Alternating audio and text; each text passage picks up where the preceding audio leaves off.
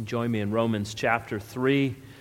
Romans 3. Again, this morning we will be looking at verses 21 through 26. And you can find our text on page 941 in the blue ESV Bible if you would like to follow along there. The title of our sermon this morning is Righteousness in Christ. And our key words for our worshipers in training are Christ, blood, and former. Well, just a few years ago, a sociological study was done amongst seminary students in evangelical seminaries across the United States. And the findings of that study showed that 35% of evangelical seminary students, these are the people training to go into churches as pastors or onto the mission field as missionaries, 35% of them deny that faith in Christ is absolutely necessary for one's salvation. Barna research revealed that the same percentage, 35% of self professing evangelicals in America, affirm the statement that, quote, God will save all good people when they die, regardless of whether or not they've trusted in Christ. Now, whether a person professes to be a Christian or not 85% of American adults believe that one day they will stand before God to be judged.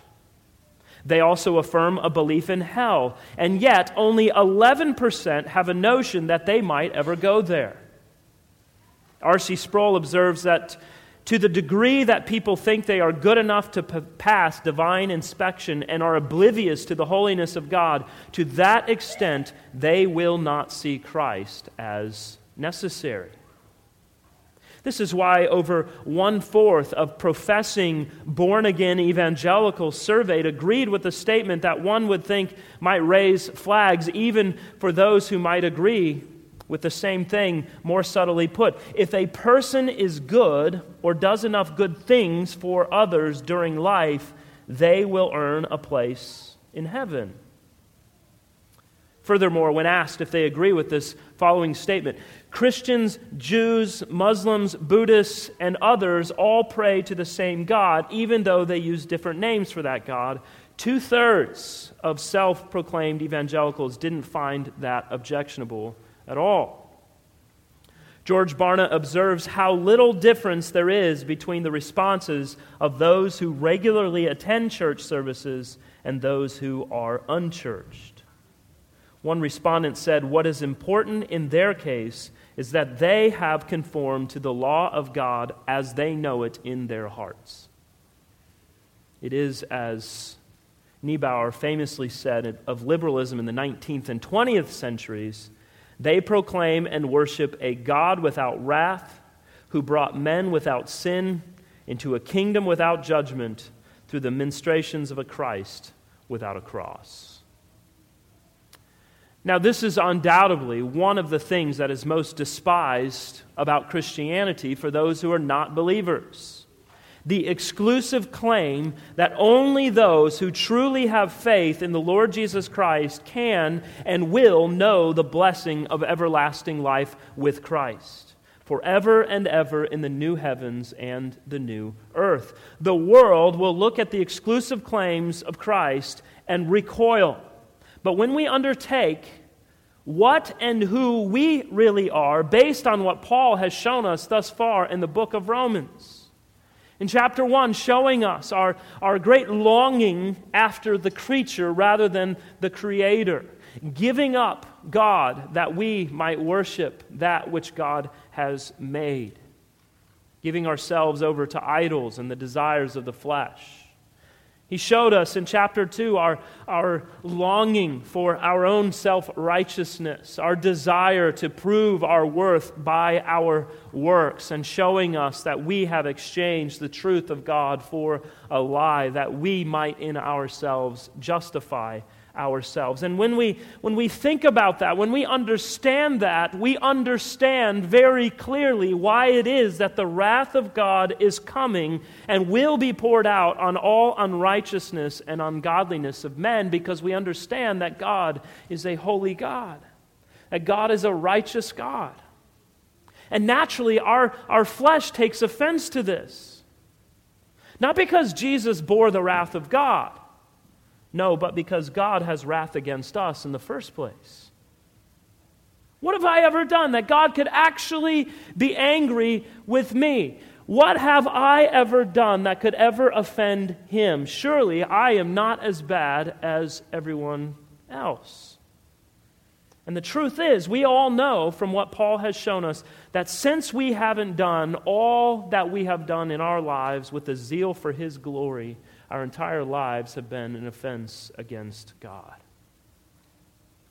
Now, this is our third look at this particular passage of Scripture. And remember, we said that this is the passage that Martin Luther called the chief point and the very central place of the epistle and of the whole Bible. Dr. Martyn Lloyd-Jones concurred with Luther and commented It is no exaggeration to say of this section that it is one of the greatest and most important sections in the whole of Scripture. Now, we looked previously at how this section really outlines the five solas of the Reformation for us. And so far, we've seen that what Paul is showing us is that salvation, first and foremost, is by faith in the Lord Jesus Christ alone. Despite what all of our friends and neighbors might think or say, there is no salvation in Buddha or Muhammad or Krishna. Salvation is by faith in Jesus Christ alone. That is it. There is no alternative. But we also saw that in light of who we are, as Paul has so passionately laid out for us, we saw that we could only have that faith in Christ by grace alone. It was not by anything that we have done in any way that anyone has salvation, but it is only by God's grace that Jesus took our place, that we need not work and toil as though we could earn something or repay God or prove our worth. We are all unworthy, and the only way we have faith in Christ is by grace that God has graciously, lovingly, and mercifully granted to us as a free gift to awaken us to the important reality of our need for new life in Jesus Christ. And so we come empty handed before God. We rely entirely upon His promise that He will be gracious to us in Christ. And so today we're going to consider what Paul writes about the Lord Jesus Christ Himself what he has accomplished, that by grace we might have faith in him and trust that what he has accomplished is sufficient for us, that our faith in Christ will see us to the end. So, what does this passage tell us about who Christ is and what he has done? There are three distinct words that show up in the text, and we'll look at each of those this morning. So, let's read first and see three different aspects of Christ's obedience on behalf of the church. Let's read beginning in verse 21. But now the righteousness of God has been manifested apart from the law, although the law and the prophets bear witness to it. The righteousness of God through faith in Jesus Christ for all who believe. For there is no distinction. For all have sinned and fall short of the glory of God and are justified by his grace as a gift through the redemption that is in Christ Jesus, whom God put forward as a propitiation by his blood to be received by faith. This was to show God's righteousness because in his divine forbearance he had passed over former sins. It was to show his righteousness at the present time, so that he might be just and the justifier of the one who has faith in Jesus. Now, remember how we talked about how this passage is a great transition point for Paul in his writing of this letter. Having laid out his argument against man, he now shifts his focus and begins with those glorious words where he writes, but now the righteousness of God has been manifested apart from the law. He's showing the stark difference between the old covenant and the new covenant.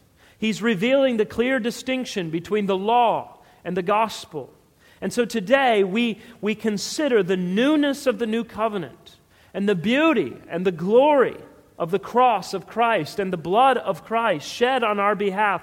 We think about three major things, three major words that should be in our thinking, and three major places that put those words into context for us so we can remember what it is that Christ has accomplished for us. And so we will think about how propitiation brings us to the temple, how redemption brings us to the slave auction, and how justification brings us to the courtroom. So we begin with propitiation in the temple, and we see that in Christ we have propitiation for our sins. Now, what happens in the temple? Well, of course, sacrifices are made, blood is spilt. The sins of the people are being atoned for as they place their hands upon the animal. One would place their hands, and in so doing, would signify the transfer of the guilty status of the man and his family to the animal. And that animal would be slaughtered according to God's instructions so that the blood could be a propitiatory placeholder that would roll the sins of the people forward another year, another year, another year, until it all finally lands upon Christ on the cross. And so the blood of bulls and goats and rams, it was all just a placeholder. None of it was sufficient.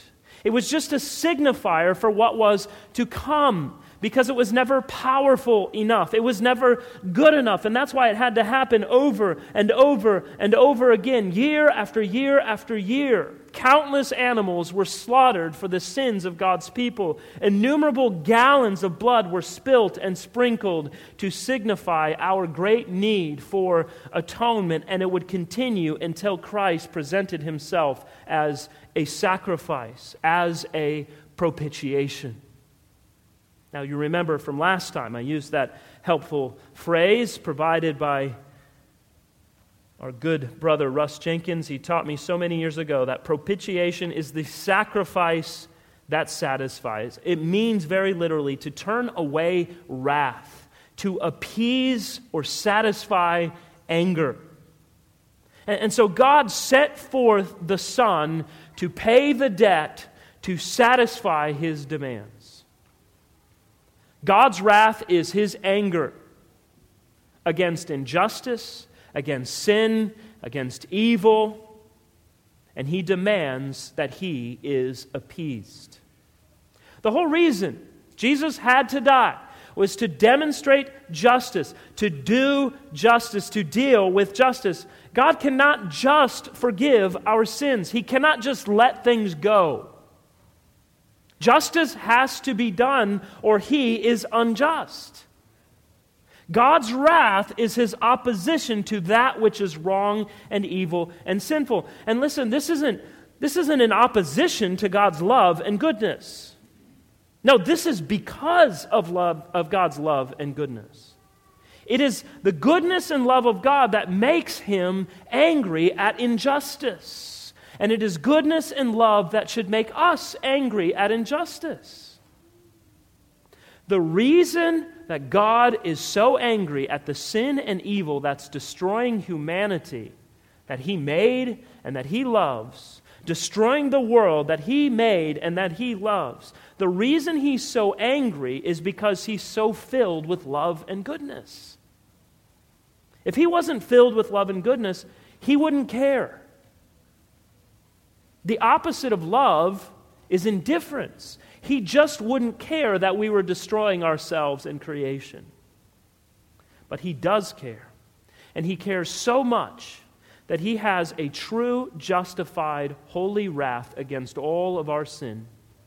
And that wrath must be satisfied. There must be a propitiation if you are to escape being the one that satisfies God's wrath in yourself. So, how does it happen? By what means is God's wrath propitiated? by the blood of Jesus Christ that pays the debt for injustice. The blood of Jesus Christ that is pure and undefiled. It is the greater blood than that of the animals. It is the once and forever spilt blood for our atonement. And, and think about how this works for us. Think about when someone wrongs you deeply. There are two things that you can do, and both of them entail suffering. If someone really wrongs you or really harms you in this life, if they rob you of something, if they rob you of anything, happiness, your reputation, your, your money, something, if they have wronged you, the, the one thing you can do, maybe one option, is you can find a way to hurt them. Now, that may feel good in the moment. It may feel satisfying to find a way to hurt them back and to try to take away their happiness or their money or possessions or whatever it is if they've hurt you and maybe you hurt them a little bit more, then the debt in your mind will eventually be paid off and they won't owe you anymore because you made them suffer. Now, the problem with that, of course, is that when someone wrongs you and the way you pay them back is to make them suffer, the only winner is evil. Your heart is hardened right? You no longer trust others. You have a bit of cruelty in your heart that you didn't recognize before, and that makes it all the easier to do that thing again. And of course, while that person may suffer your wrath, they never learn anything about the truth. They'll never be able to see what it is that they actually did because they'll be so wrapped up in trying to stop you from causing their pain and suffering. Evil wins in the end in that scenario. And, and so the other option is that we forgive. But forgiveness doesn't come without suffering either. Forgiveness means that we suffer. We bear the loss of forgiveness, right? Let's say, for example, completely hypothetical, you're riding a motorcycle in my neighborhood and you run it into the side of my garage door. Completely accidental. You messed up while you were riding, it left a huge dent in my door. If I just say, hey, no problem, I forgive it all, what does that mean? That means that I suffer loss. Now, maybe I don't even make you pay for it. That wouldn't happen. But if I didn't, I would suffer the loss of money in addition to loss of other things that are involved. The loss of time to get it fixed, the loss of usefulness of the door for the time. Again, all very hypothetical situation. But listen, this is the only way, this is the only way that we stay soft hearted people.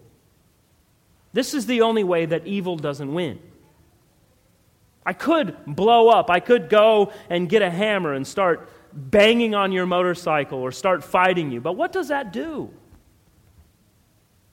I could instead lovingly say, I'm sorry this has happened to you. We'll get it sorted out. I'm glad you're okay. I'm glad nobody's hurt. It's just a door, it can be replaced. Let's figure out what to do next. So you see, the debt, the debt can just, cannot just be willed away, it's going to be there. When something happens, someone is suffering in some way. There's no way around it. So, if that's the case on the individual human level, that a debt has to be paid through some kind of suffering, this speaks to the debt that is owed to justice that you cannot just will away before God. Listen, our absolutely just God cannot just allow sins to go free that are destroying humanity, can He? He loves us and has every desire to grant us forgiveness. And so, what Christ is doing on the cross to propitiate God's wrath for us eternally is the cosmic version of what we have to do when we forgive sin individually. Think about that. He is paying the debt to his own justice. He is satisfying his own justice. Now, many people struggle with this idea of a blood sacrifice.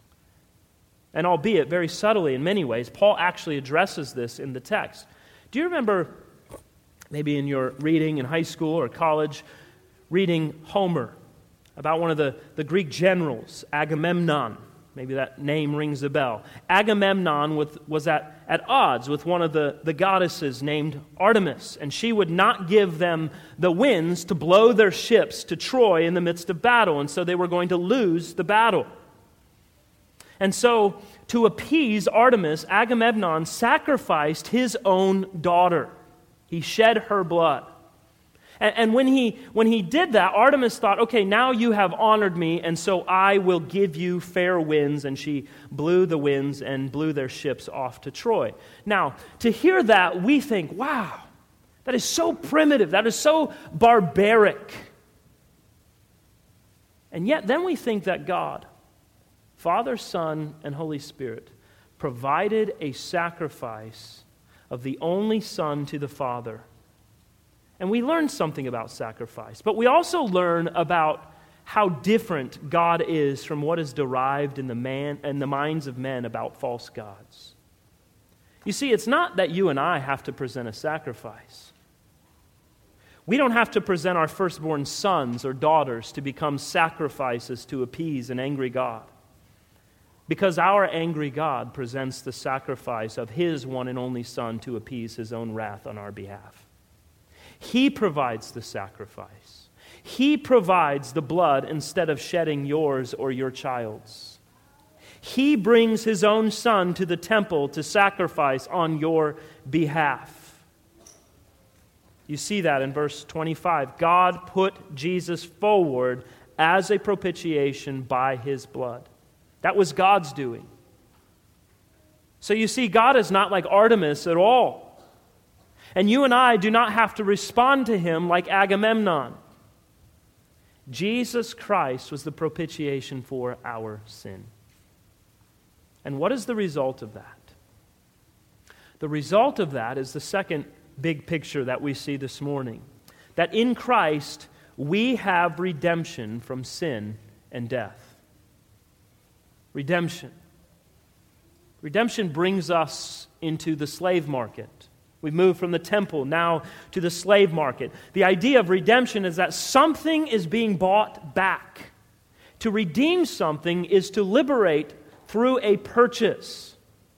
In, in ancient times, there was no such thing as declaring bankruptcy. If you owed creditors more than you could pay them, you lost your freedom. First, you lost your land, of course. You became a, a, tenant farmer, but ordinarily, you lost your freedom. You became a slave to your creditor. You had to work for that person. You had to work for them until you paid them off. And it could be many years until that debt was paid. Often, it was paid on to death. And so, freedom was completely lost. Now, because people often lost their ability to pay because of circumstances outside themselves. It could have been anything from famine to, to drought to flooding to fire. Remember, very agrarian, so mostly crops. The Lord actually made a provision for this in Leviticus 25. The idea was that since the people were going to fall into poverty, and they were going to fall into slavery because of indebtedness, there needed to be what they called a kinsman redeemer. There needed to be a redeemer, and they have to have three characteristics. First, they had to be a relative of the same flesh and blood. Secondly, they had to act not, not out of compulsion, but out of love. It had to be a free and voluntary exchange. And thirdly, they had to buy the person's liberation by bearing the cost themselves. They had to take on the cost of the debt themselves. But interestingly, here we are in the New Testament now, and Paul is saying that we all need redemption. We all need a kinsman redeemer.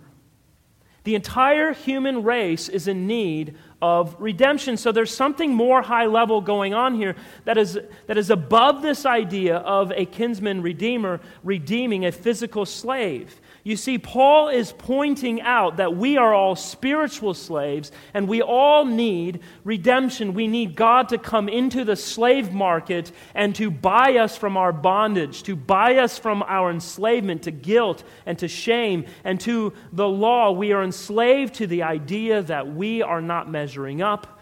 We are enslaved to the reality that we are inadequate. We are enslaved to our own guilt. We are enslaved to not living up to our own standards. Now, in many ways, we live in a culture that doesn't have a concept of guilt, or at least we like to think so. We intellectually tell ourselves there is no right or wrong except for what I determine. But we can't shake the fact, even when we try to think that way, that we feel a sense of shame and condemnation. We're not adequate. We're nowhere close to being what we ought to be. So, the interesting thing about all of us before we realize who we are before God is that we feel like sinners, even though we don't want to have this concept or this category for sinners because we've tried to convince ourselves that guilt and shame are not real things. We're enslaved to guilt and shame. It drives us. But that's not all. The other thing we need to be redeemed of is not just the law, as it were, not just guilt and shame and the need to live up to standards. We also need to be redeemed and liberated from what the Bible calls false masters. If you feel the need to prove yourself because we have this sense of being a sinner, we turn to all kinds of things. We turn to our jobs. Some of us go into a career, we make money, we're going to have professional success. Some of us go into our relationships, and if this person loves me, I will have a family, and then and then it will mean something. We turn to our children. I can show others that I'm a better parent. I make better decisions. I'm more attentive to their needs than others would be. But if, if we're looking at all these false masters for our significance and our security and our validation, they're no longer just a job, it's no longer just school or family or children. They become our masters. And here's what a slave master is a slave master is someone who has no boundaries and someone who beats you up if you fail. They can do whatever they want to do to you, and they do it. When you fail even a little bit, they beat you. How do, how do you know whether your family, your career, your school is a slave master or just family or career or your children? The answer is you, you are not able to say no to them. You ask their permission to live your life. You see, they're slave masters. They beat you. And you need to be redeemed from that. You need to be redeemed from the law. You're enslaved to the law, you're enslaved to guilt and shame, and you need to be redeemed from the false masters that we set up in order to cover our shame and shield us from the sense that we are not what we ought to be. We need redemption from the slavery that we find ourselves in. And Paul tells us in verse 24 we are justified by his grace as a gift through the redemption that is in Christ Jesus. You see, Paul is making a cause effect statement here. Because we have been redeemed, because we have been purchased by his blood away from slavery, his blood was the payment, and we were purchased away from sin and death and the law and guilt and shame. And as a result of that, we now have justification we can be justified. And that's the final scene that Paul brings us to in our text this morning. He shows us that in Christ we have justification as we stand before our Creator and our Judge. We, brothers and sisters, are justified in the courtroom of heaven. And we are justified in the courtroom of heaven by faith in Christ because we have been redeemed by Christ by his propitiatory blood. And so the sacrifice was made in the temple. and we were redeemed in the slave market, so now we can stand in the courtroom of heaven before God. And you see how this all holds together. We have, as we enter into the courtroom, an absolute knowledge of our guilt. We have no illusions that we are innocent. We know we are guilty. And yet, and yet, as we enter that courtroom, we see an amazing thing. Notice verse 24 we are justified by his grace as a gift. We thought about that a few weeks ago. But notice, it's, it is by grace alone that we are justified as a result of redemption in Christ, and he paid the price in his blood. But that's not all. You see, it's not just a change of status, it's not just a legal transaction. No, this is a change of our hearts entirely, showing us who God is.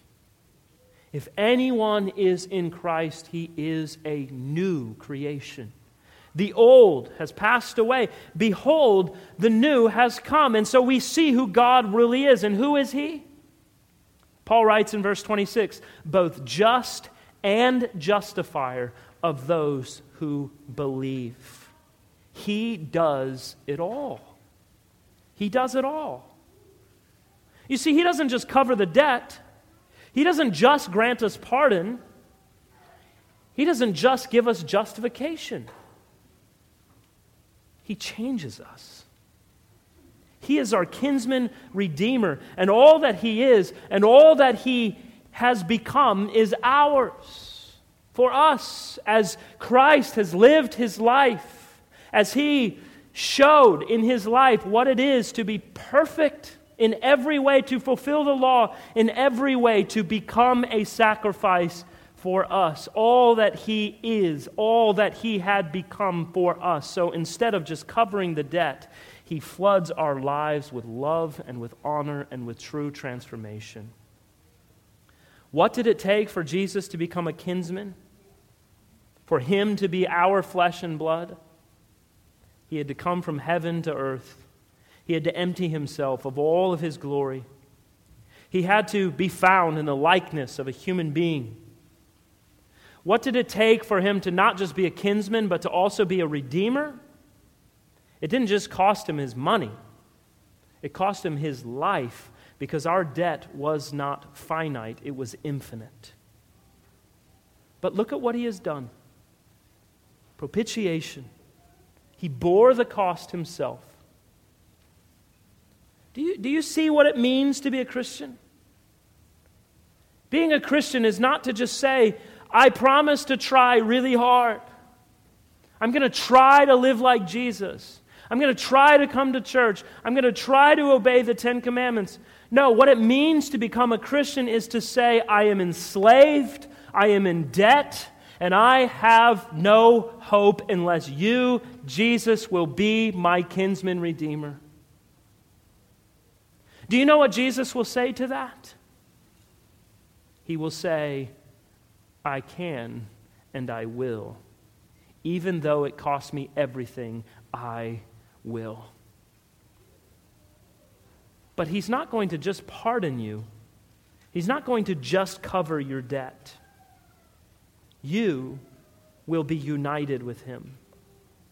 He will take us into His own life. He will come into our lives, and all that He is and all that He has becomes ours. Jesus perfectly loved the Father with all of his heart, mind, soul, and strength. Jesus perfectly loved his neighbor, that's us, as himself. He fulfilled the law. That's what Paul says. This absolutely fulfills the law. The God of the cross doesn't just want you to try harder. The God of the cross wants perfect obedience to the law. And in Jesus Christ, He gets that in your place.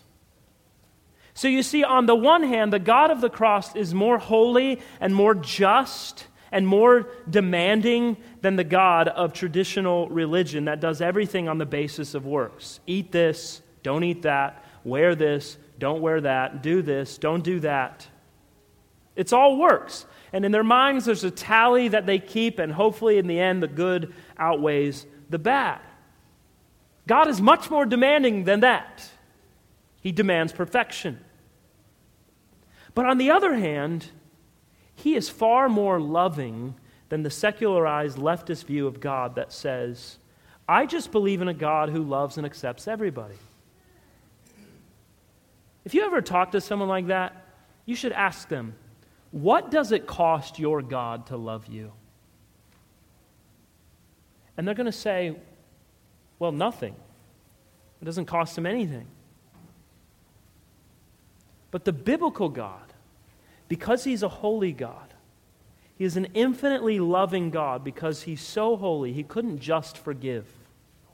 He had to send his son to suffer in our place, and he did.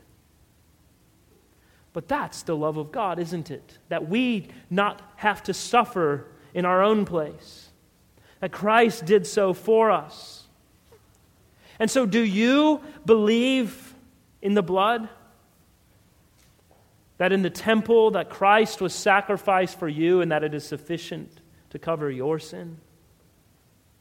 Do you believe in the need for the wrath of God to be appeased by the blood of Jesus Christ? Then you have a God who is far more holy than the most moralistic, legalistic religion and far more loving than the most secularized, liberalized religion. Why? Because he's both the just and the justifier, and that will change your heart. Fear alone never changes a person's heart. If we just heard, you better be good or you're going to go to hell, that's not going to change our hearts. Fear cannot awaken love, only love can awaken love. This idea of a God who loves everybody and accepts everybody no matter what, is that going to change your life? Does that electrify you? Does that love amaze you? Of course not. There's nothing special or unique about it. And friends, there are some of you here this morning who are confident that your sin is too great for you to ever be right with God. You assume yourself to be unworthy of salvation because of who you are and what you've done. And I'm here to tell you that you're right. You are unworthy of salvation because of who you are and because of what you have done. But God's concern is not who you are and what you have done. It is who Christ is and what, and what Christ has done, and whether or not you are trusting in Him that you might be counted as righteous on the day of judgment in the courtroom of heaven. You see, Paul's story can be your story. All that Paul has written can be true for you. You are who you are. You've done what you've done because your great hope has been in yourself, and all of your efforts to be a good person can only make you transgress the law more and more. But when your faith and when your hope and your trust are in Christ alone, He credits all that Christ did to your account and declares that you are not guilty. Faith in Christ alone. That is what saves us. Not being circumcised, not eating the right kinds of food, not teaching Sunday school or going to church or feeding the hungry or being pro life or going on mission trips. All great and important things, but none of them are the gospel. The gospel is faith in Christ alone. The blood of Christ shed for us in the temple, redemption given to us by being purchased from slavery justification in the courtroom of heaven, that we might stand before him, although guilty, based upon the work of Christ on our behalf, declared innocent. This was to show God's righteousness. This was to show why Christ is exclusive. And so, while the world may rail against the idea that salvation is found only in Christ alone, it is the greatest most important news that we could ever proclaim. Because in his divine forbearance, In His love, in His grace, in His mercy, God has passed over his, our former sins. It was to show His righteousness at the present time so that He might be the just and the justifier of those who have faith in Jesus Christ. There is no greater love than that.